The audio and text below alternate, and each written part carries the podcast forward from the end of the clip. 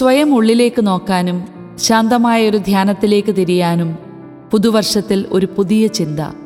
ദൈവത്തിന്റെ മൗനത്തിൽ ശശി ഇമ്മാനുവൽ.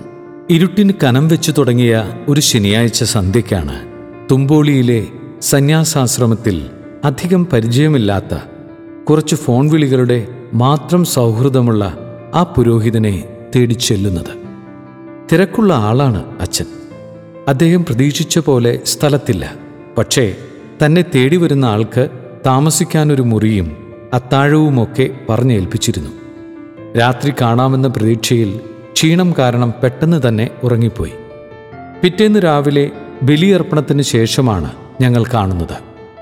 അപ്പോഴറിഞ്ഞു തലേന്ന് തന്നെ തേടിയെത്തിയ ആളെ കാണാൻ മുറിയിൽ വന്നിരുന്നെന്നും ഉറങ്ങുന്നത് കണ്ടിട്ട് ഉണർത്താൻ തോന്നാതിരുന്നതിനാൽ മടങ്ങിപ്പോയി എന്നും. ചെരുപ്പിടാത്ത ലോഹയ്ക്കുള്ളിൽ എപ്പോഴും പുസ്തകങ്ങൾ ചുമക്കുന്ന കുഞ്ഞുങ്ങളുടെ നിഷ്കളങ്കതയും ഫ്രാൻസിസ്കൻ ലാളിത്യവും കൈമുതലായ പ്രിയ വൈദികന്റെ പേര് ഫാദർ ബോബി ജോസ് കട്ടിക്കാട്. ഇടയ്ക്ക് മൗനത്തിലേക്ക് കുതറിമാറുന്ന വേറിട്ട വഴിയിലൂടെ നടന്ന് അനേകർക്ക് ക്രിസ്തുവിന്റെ സ്നേഹത്തിന്റെ പരിമളം വിതറുന്ന അച്ഛന്റെ സൗഹൃദത്തെ വിലമതിക്കുന്നവരിൽ ഇന്ന് പ്രശസ്ത നടൻ മോഹൻലാലും പ്രതിഭാധനനായ എഴുത്തുകാരൻ സുഭാഷ് ചന്ദ്രനുമൊക്കെയുണ്ട്. കോവിഡിന്റെ ഭീതിക്കിടയിൽ ഒരു പ്രതീക്ഷയുമില്ലാതെ ഒന്ന് ഫോൺ എടുത്ത് കറക്കിയതാണ്. അത്ഭുതം പോലെ മറുപുറത്ത് അച്ഛന്റെ സ്വരം. അടുക്കളയിലെ പാത്രം കഴുകലിനിടയിൽ നിന്നാണ് ഫോൺ എടുത്തത് ജോലി കഴിഞ്ഞിട്ട് മറക്കാതെ തിരിച്ചു വിളിക്കുകയും ചെയ്തു ബോബി അച്ഛൻ. അലമാരയ്ക്കകത്തെ പഴയ ഒരു പുസ്തകം ഈയിടെ എടുത്ത് വെറുതെ മറിച്ചു നോക്കി. അച്ഛൻ എഴുതിയതാണ്.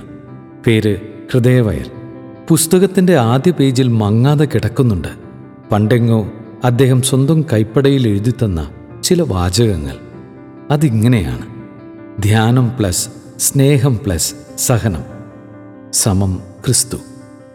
മഹാമാരിയെ ഇനിയും കീഴടക്കാത്ത നമ്മുടെ അശാന്ത ദിനങ്ങൾക്കിടയിലാണല്ലോ പുതിയ വർഷം കടന്നു വരുന്നത് നിഷ്പാതകനായ ഈ കപ്പൂച്ചൻ സന്യാസിയുടെ വാക്കുകൾ വെറുതെയൊന്ന് ധ്യാനിച്ച് നമുക്ക് ആരംഭിക്കാം നവവത്സരം. ഒന്ന് ധ്യാനം. എവിടെ നീ എന്ന മനുഷ്യനോടുള്ള ദൈവത്തിന്റെ ചോദ്യം തന്നെയാണ് ആദ്യത്തെ ധ്യാനം.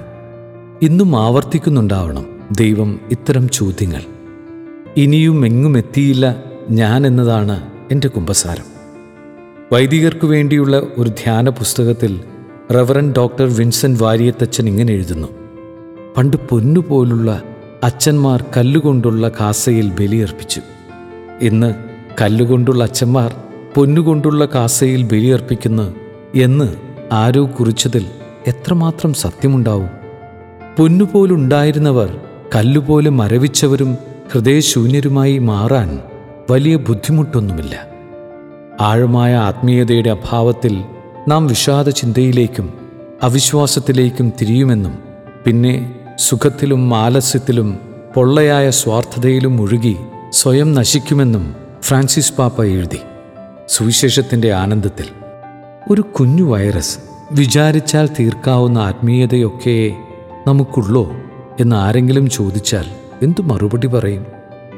ലോകപ്രശസ്ത സുവിശേഷകനായിരുന്ന ബില്ലി ഗ്രഹാമിന് ഒരിക്കൽ ഉള്ളിൽ ഒരു സന്ദേഹം. ശരിക്കും തന്റെ ജീവിതം യേശുവിന് നൽകിയിട്ടുണ്ടോ? മൗനം പാലിച്ചു മാറിയിരുന്ന അദ്ദേഹം തന്നെ തന്നെ ക്രിസ്തുവിൽ കൂടുതൽ മൂർച്ചയുള്ളവനാക്കിയത്രേ. കോവിഡ് ബാധിച്ച നവവത്സരത്തിൽ നമുക്ക് സ്വയം ചോദിക്കാം ശരിക്കും ഞാൻ എവിടെയാണ്? ക്രിസ്തുവിന്റെ എന്താണ് എന്നിലുള്ളത്? ഒരുതരം കാട്ടിക്കൂട്ടലാണോ എന്റെ ആത്മീയത? ഒരു നിരന്തര ധ്യാനം നല്ലതാണ്. രണ്ട് സ്നേഹം.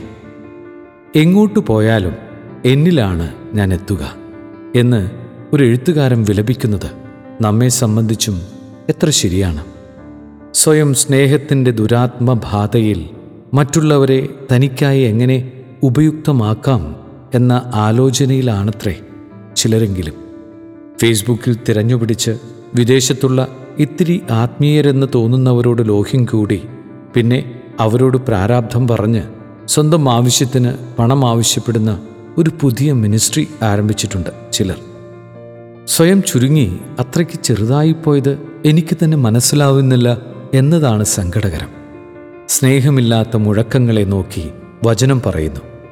ഞാൻ മനുഷ്യരുടെയും ദൈവദൂതന്മാരുടെയും ഭാഷകളിൽ സംസാരിച്ചാലും എനിക്ക് സ്നേഹമില്ലെങ്കിൽ ഞാൻ മുഴങ്ങുന്ന ചേങ്ങലയോ ചിലമ്പുന്ന കൈത്താളമോ ആണ്.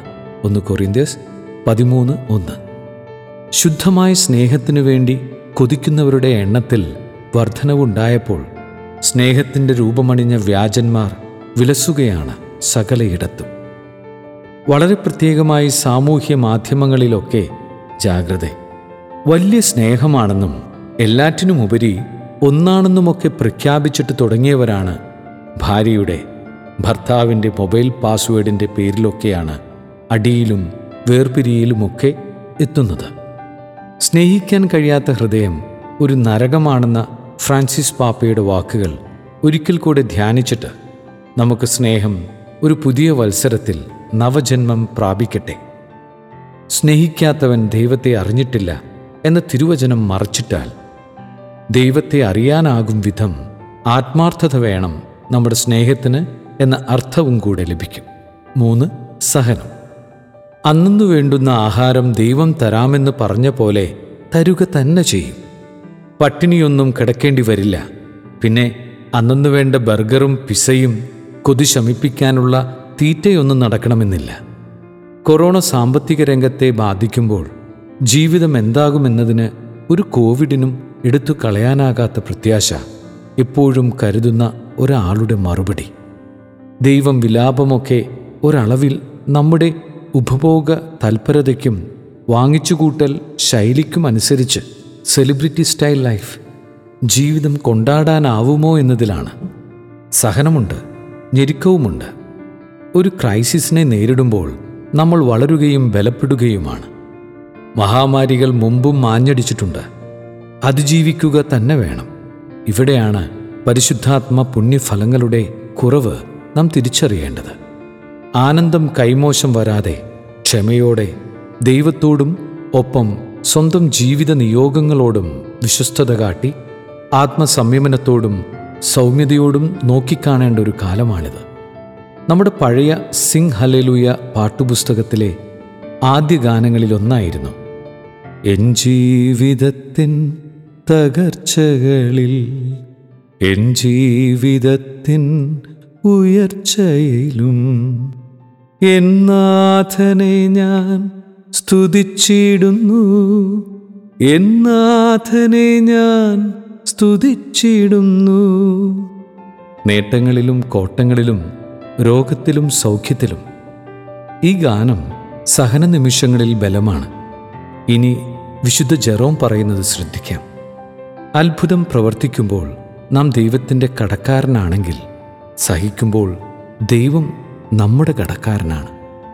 സഹനത്തിന്റെ തീച്ചൂളയിലൂടെ കടന്നു പോകുന്ന പ്രിയപ്പെട്ടവരുണ്ട്. ദൈവത്തെ തന്നെ കടക്കാരനാക്കുന്ന അവരുടെ സഹന ബലിക്കു മുമ്പിൽ പ്രാർത്ഥനയോടെ നിൽക്കാനല്ലാതെ മറ്റെന്തു ചെയ്യാൻ?